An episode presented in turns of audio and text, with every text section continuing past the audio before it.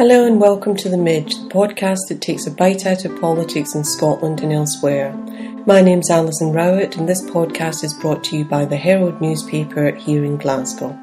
In the bulletin this week, Nicola Sturgeon and Theresa May set out their plans for the new political year. Donald Trump shows the candidates not for pivoting. Corbynites declare war on Harry Potter author J.K. Rowling and Ed Balls sashes forth with his memoirs and waltzes on to Strictly Come Dancing. Theresa May returned from her walking holiday in the Swiss Alps this week to find she had a mountain to climb on Brexit. Gus O'Donnell, the former Cabinet Secretary, had been all over the papers saying Brexit might not really mean Brexit if the EU changed.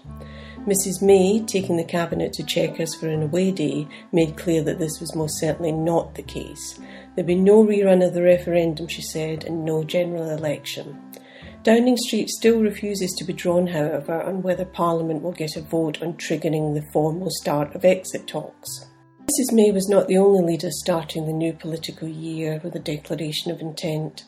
Nicola Sturgeon, the First Minister of Scotland, began laying the groundwork for a second independence referendum with an away date of her own, and a call to her supporters to get out, knock on doors, and gauge interest in a new poll. Central to the SNP's plans to get no voters to change their minds is having a clear economic policy for an independent Scotland.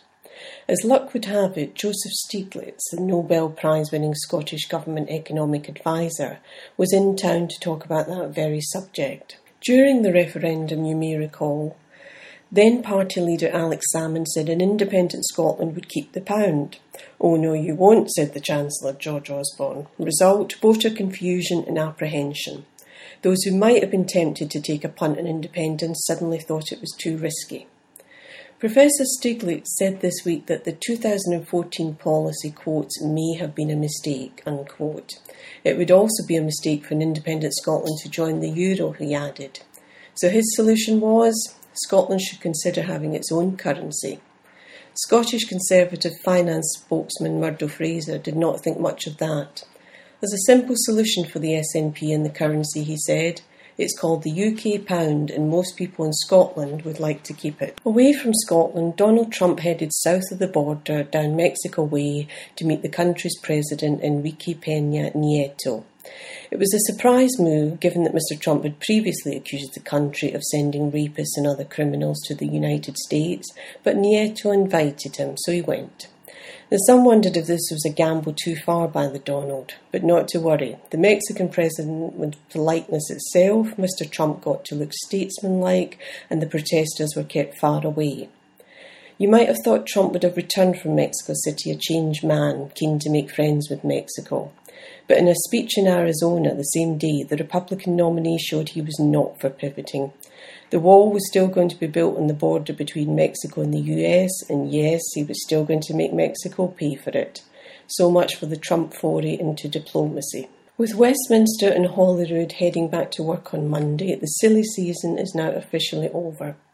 There was just time, however, for a good old August spat between supporters of Jeremy Corbyn and J.K. Rowling, the creator of Harry Potter. Tiring of Corbynites drawing affectionate comparisons between Professor Dumbledore of Hogwarts and Mr. Jeremy Corbyn of Westminster, Miss Rowling sent out a four word tweet to her 8 million followers saying Corbyn is not Dumbledore. Corbyn supporters became very upset by that ruling and piled in against Rowling on Twitter. There was no backing down on either side as the tweets flew back and forth like golden snitches in a game of Quidditch. At the time of podcasting, he who must not be named had not taken a side in the dispute, but it can only be a matter of time. Just in time to capitalise on his appearance on Strictly Come Dancing tomorrow night, former Labour MP Ed Balls has published his memoirs. The usual deal with memoirs is that the money comes from the newspaper serialisation rather than the book sales. If so, the Times must have been tempted to ask for its money back. There were no headline grabbing tales in Balls' book called Speaking Out.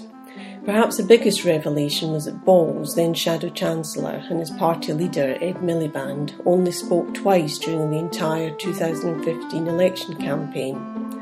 After the Blair Brown rivalries and the current fallings out in Labour, perhaps the party needs some family therapy.